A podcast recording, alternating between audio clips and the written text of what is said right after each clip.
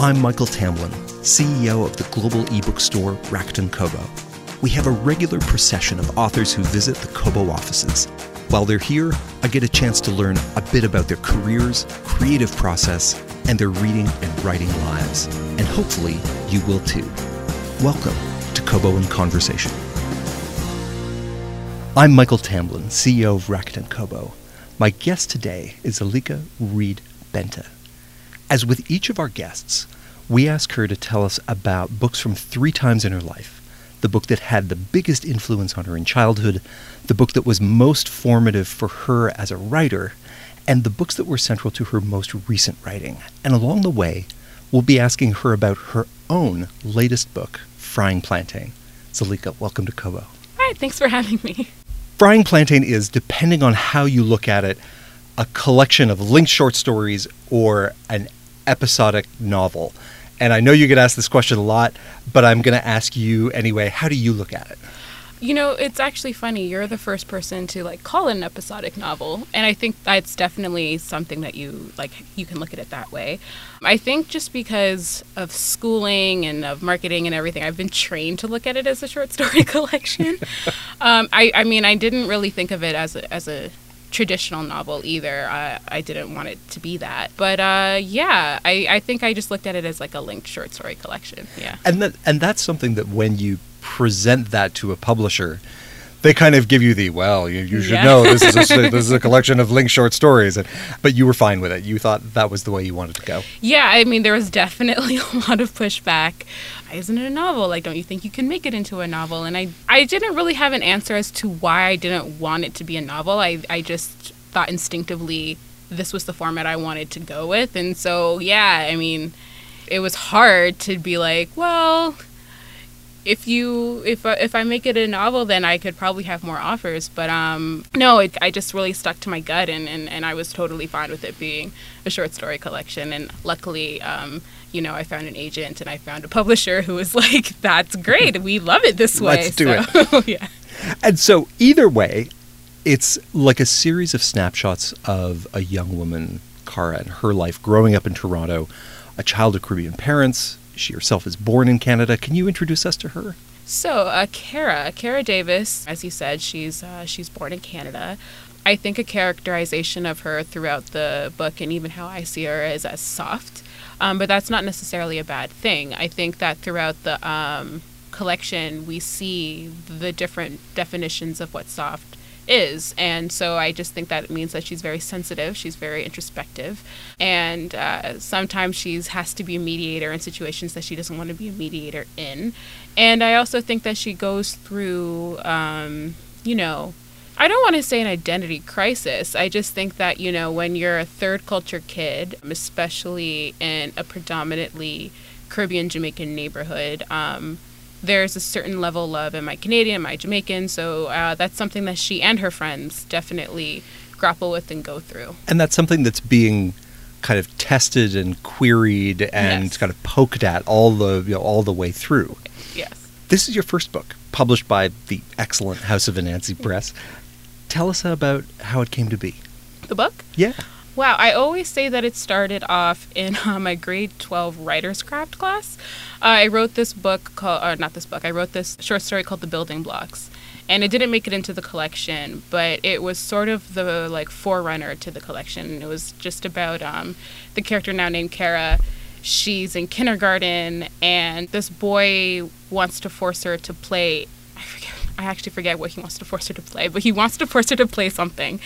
And she slaps him, so she gets sent home. And her grandmother, Nana, has to pick her up, and she goes through Eglinton West. And it's sort of like that's how she's introduced, or that's how the reader is introduced to the neighborhood.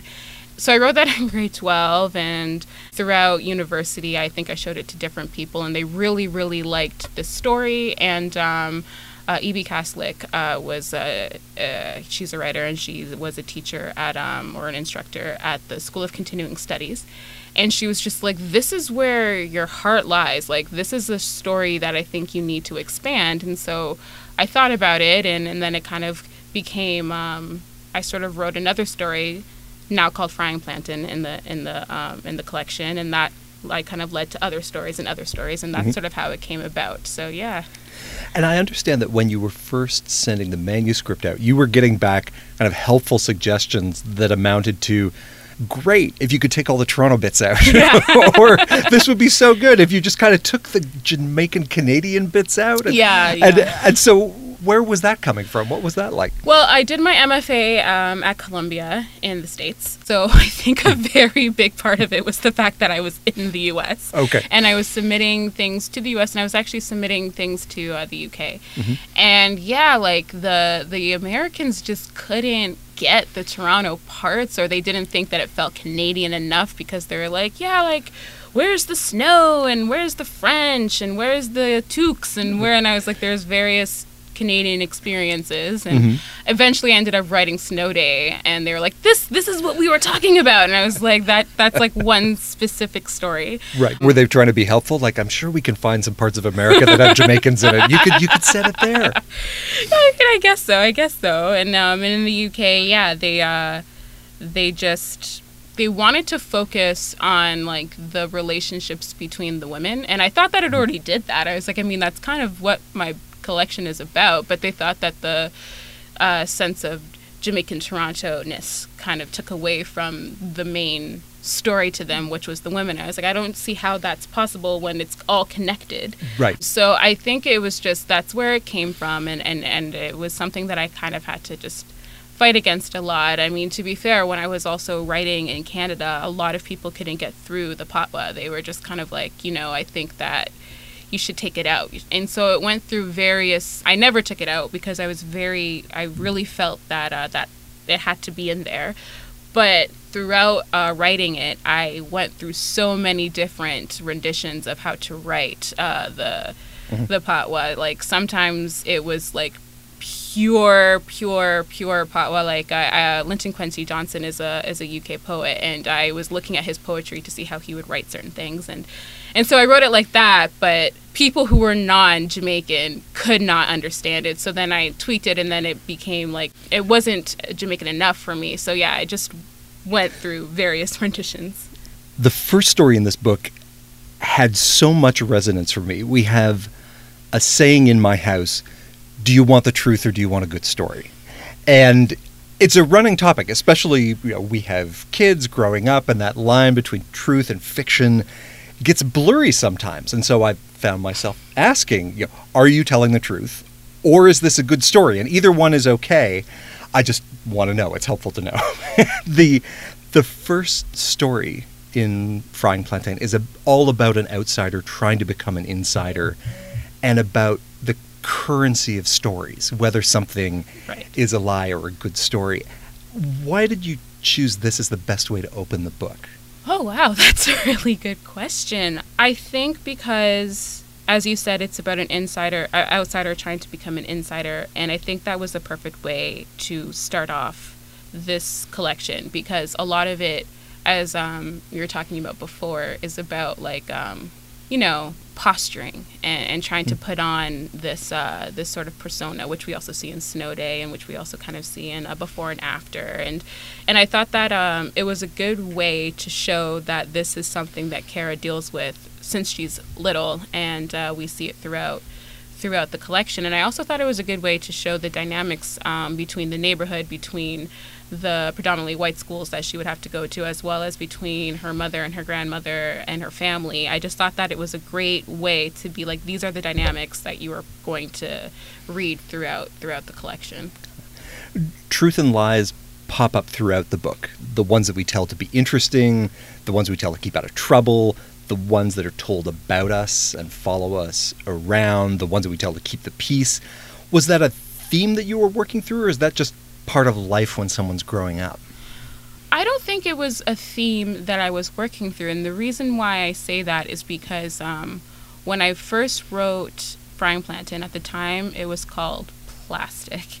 I was very much about theme. Like, this is what the theme of the story is going to be, and everything's going to relate back to this theme. And um, at the time, my mentor was George Elliott Clarke, who's fantastic. And he was like, You don't need to focus on theme that much because then it becomes an essay. It does not become a story. And so trust yourself that subconsciously these themes are going to come out. And I really took that to heart because it was true. I read it and I was like, this does kind of read like an essay. It doesn't really read like a story. And so I think I just wrote and throughout it it just became a theme that that kind of kept coming up. So subconsciously I probably knew what I was doing, but it wasn't something that I was like actively focusing on. Tell me about your own relationship to stories growing up. Which were the books that brought you into fiction? Well, uh, like I said, Annie John, Jamaica Kincaid, that was a very, very eye opening book for me. I, I liked the way that Kincaid wrote. I liked the fluidity of her of her sentences and, and um, I don't think I understood that at the time because I read it when I was really young. But when I read it again and again, I was like, yeah, I just, I really like this feel. Um, I feel represented to a point because it is about a girl in Antigua. It's not about an Antiguan descent girl in in, a, in the diaspora. Mm-hmm. I have to mention Harry Potter. I love Harry yeah, Potter so much, and that really brought me into fiction in the sense of world building and transporting your reader. And I always try to make my writing cinematic, even if it isn't like a fantastical sort of you know work. I want it to be like a, a movie in your head. Beloved by Toni Morrison is also one that brought me into fiction, even though when I first read it, I didn't understand it. And I was going to ask, what do you get out of Beloved when you read it when you're really young? Because there's a lot going on there, and lot. you don't, you, you know, you wouldn't pull it all out. Um, I think what I got from it was that even though I didn't know what the depth was, I felt a sense of depth when I read it. I felt a sense of character even though I didn't quite understand what was happening in terms of plot, there was you know, Toni Morrison has a very significant voice. She has a very prominent voice, and um, I think that she gives prominent voices to her characters. So it was something that stayed with me, and I didn't know why at the time. I don't didn't know why I compulsively went back to that book to try to understand it year after year. But it was just something that kind of like I guess you know a spiritual kind of connection to the work. And um, I mentioned this to you before, but movies and television had a very big um, impact on me as a writer and as a kid. And so I remember watching Now and Then, this movie that was made in like 1995 about these girls growing up. And I really liked that movie. I wasn't a teen yet, but I also watched a lot of preteen teen movies when I was a kid. I was just like, I want to do this, but in my own way about people that I know. And that was mm-hmm. something that stayed with me um, since I was like I think I was seven the first time I, I watched uh, Now and Then. But that was something you pulled forward too as you were starting to more consciously become a writer. You yes. were looking at movies and, yeah, and TV absolutely. as well. Let's pause there for a moment. Is there still a stigma in writing programs about taking infor- uh, inspiration from TV and from film?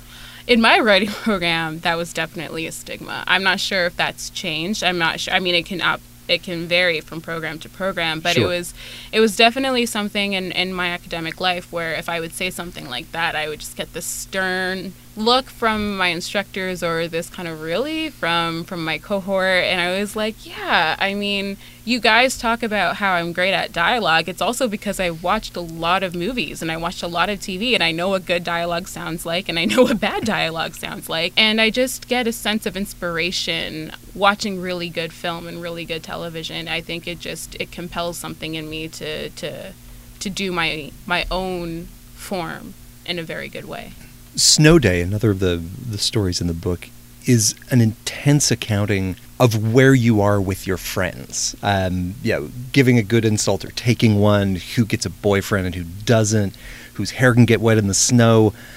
But then it quickly becomes about danger and fear and betrayal and how that can happen so suddenly, especially to young women. It was so well written and so vivid when you're describing a scene like that, are you looking at it as a writer you know, just from your own imagination or your own experience? Or do you have like the women of your life like looking over your proverbial shoulder, you know, giving you extra work to do as you're writing a scene like that? Hmm. I approached that scene as a writer, but I also approached it just as a woman myself. I don't think I felt like, you know, a generation of women or, or women I knew like looking over my shoulder, but I was just thinking about as a woman in a situation, what is dangerous? Um, because many women have experienced situations that are, are very dangerous. And one thing that I came across is that a lot of the men that had read it um, in my cohort, especially, didn't think that it was a very dangerous situation. They were just like, nothing's happened though. Like, I don't, I don't understand. And the women in my class were just like, nothing had to have happened. There was the threat of something happening, and he came in into this washroom without her knowledge and wouldn't let her leave. And um, and I think I just wanted to connect to that. I didn't want anything like I didn't I didn't want anything physical to happen because nothing that that's not what danger has to be. And so I think I just wrote that scene and I wanted it to be subtle and I wanted it to be tasteful. Um, and I didn't want it to be like a shock and awe kind of thing because I think that would cheapen the moment. So I think I just looked at it as like, yeah, there have been situations that I've been in um, with men who maybe they didn't think that it was a dangerous situation. Maybe they did, but that's not really the point. The point is that when you express danger and their reaction to that. So I think I just wanted to, to sort of navigate that. This is also a book about mothers and daughters and the emotional trick or treat of what counts as praise, what causes a fight, how you navigate that. How would you describe Kara and her mother? I would describe Kara and her mother as having a very complicated but loving relationship. I think that a lot of times with mothers and daughters, a lot of things can be lost in translation while at the same time there's just like this psychic kind of connection between them and I really wanted to explore that. I wanted to explore the fact that maybe her mother does things that Kara doesn't quite understand, but the mother knows that it's coming from a place of love, but maybe to Kara that isn't a place of love. And so I think no matter what, no matter how difficult situations are, how overbearing, it always comes from a place of love. Um, and so we return to that. So fraught at times, funny at times, very intimate at times, and just, you know, very loving, and just the great and not so great ways that that love can be expressed. And then when you extend that out to Kara's mother and her grandmother, are there different issues that you're trying to unpack in that relationship, or is it an extension of the same things?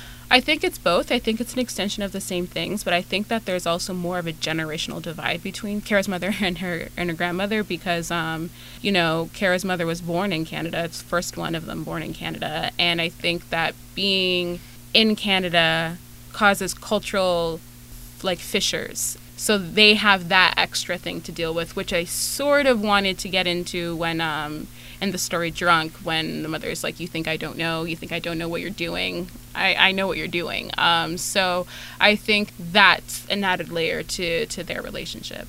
One of the books that you talked about being influential to you was uh, written by Junot Diaz. Yes. Tell me a bit about your relationship with that book.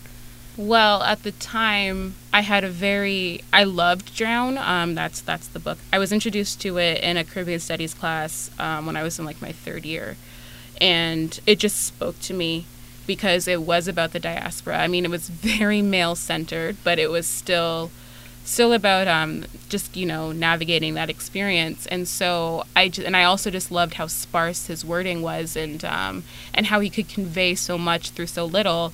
So i studied that book a lot. I wrote out the stories to see when he hit certain points. It became um, the the story that i wrote about to get into my mfa program. So i was just inspired a lot by by a lot uh, by what he had written. I have now taken a I mean I, I can't deny that there's a lot of influence from him in my in my work. But yeah, I think, you know, just considering what has happened and what has come to light, it's something that I sort of just objectively understand as a very poignant and beautiful book, but I don't have the same relationship to it anymore because of, of all of the allegations that have come out. Mm-hmm. So I kind of just you know, if it's brought up, I'll be like, yes, it's it's definitely a book that I that I that I uh, loved at the time. And the the part that's interesting to me about that is we're in a time when public figures fall fast. Yes. And that setting aside their crimes or misdemeanors, they leave behind these works and yeah. they leave behind the people who were touched and influenced yeah. by those works. So you kind of have this orphaned attachment Yeah, to you know to a work that means something to you and now it's also surrounded by like a fair bit of Exactly, emotional yeah. conflict on its own. For the books that you were reading while you were writing frying plantain like the ones that you were kind of cracking open or that you know tried to stay away from because they're you know they were they were a powerful part of it tell me about some of those. So I generally try not to read while I write because part of it is I don't want to be influenced by the writing style again like I I didn't read Toni Morrison because I was like I don't want to write and suddenly people are like that's not you. That's you trying to be Toni Morrison. And the same thing with Diaz because like he has such a unique voice that they'd be like yeah you're you're you're trying to be Diaz right now. But um I came across this book Bastard Out of Carolina by Dorothy Allison and again, it just spoke to me. It was beautifully, beautifully written. And at the same time, I didn't feel like it would, I thought that it would inspire me, but it wouldn't, you know, sort of frame or influence what I was doing. And so I read it because I liked the way that she, I liked her turns of phrase. And despite being of like very different backgrounds, I felt emotionally connected to it and and reading it I was just kind of like yeah I I want to know how she does that and I want to make sure that when I write I can do something the way that she does it. Another book was um, Purple Hibiscus by Chimamanda Ngozi Adichie and she writes with like she I think what really struck me about Purple Hibiscus is the sense of mood that she created because the family in that book, you know, um, she talked about the silence like in the house and how like everything was very very quiet and I could feel that quietness and I could feel the tension in that quietness and and I also wanted to create a sense of mood. So I think instead of like I didn't write out the passages like I would have done when I was um, when I was younger, but I think I just read it and kept in mind how she would do certain things and see how I could create mood with my words. Um, and and so basically with um, Dorothy Allison and with Chimamanda, it just became about being more conscious of of how I write, and so while I am writing, I'm very instinctive. I don't, um, I kind of just go, and, and then when I edit, that's when you can think about, like, okay, well, maybe I could do my word choice like this, and maybe I can switch this here. And so I think that reading those books just helped me in the editing process.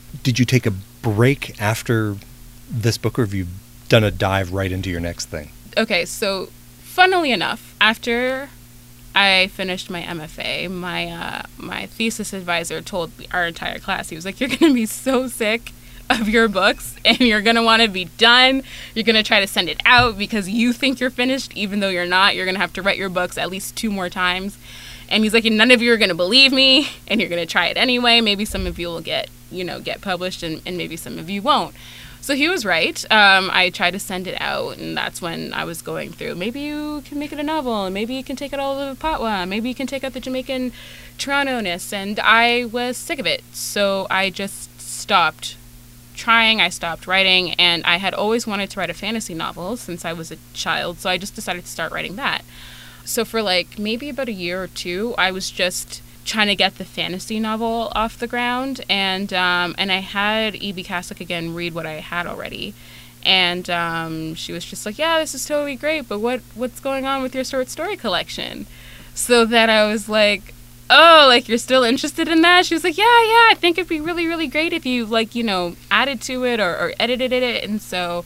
I took a break from my my uh, novel to work on my collection. So I sort of worked on them simultaneously at sometimes, and um, so since I actually sort of started writing the YA novel a couple of years ago, I've sort of just kind of dove right into that now. Got it. Well, can't wait to see the next thing. uh, but in the meantime, uh, go out and read Frying Plantain by Zalika Reid Benta, published by House of Anansi and available at www.kobo.com. Zalika, thank you for joining us. Thank you. This is a passage from uh, Brandon and Sheila. And uh, Brandon and Sheila are these neighbors that fight all the time. And so this is Kara sort of describing that. Tonight, Brandon was arguing with Sheila. She hadn't been around for a while. The love Brandon had for Sheila was kind of scary, and the love she had for him was kind of psychotic. He kicked guests out of his apartment for touching her knee, threw what had to be lamps or vases or glass ashtrays across the room, sob, howl, then they'd screw. He'd kick her out after. She'd smash a window and break back in, threaten to mess up any new girlfriend he might find, scream that she loved him when he said he couldn't believe she slapped girls just for saying hi. The first time I saw her, the same night Brandon moved in, she looked quiet, subdued. Short, blonde, a pink streak in her hair, white, like translucent white, like she had never been in daylight. I couldn't picture her hysterical with rage, but we heard it every night. Maybe Brandon just did that to her. Keeping track of Brandon's relationship with Sheila became a sort of game my mother and I were all too eager to play. We turned down our TV to hear their fights better and come up with all kinds of drama for them to scream at each other about. But tonight it was different. I didn't want to guess their crisis, I wanted to listen. That's it for this episode of Kobo in Conversation, a podcast about books and the authors who write them. To discover the books you just heard about, or to follow us, please visit www.kobo.com slash conversation. This podcast is produced at the Kobo Audiobook Studios here in Liberty Village in Toronto, Ontario, Canada.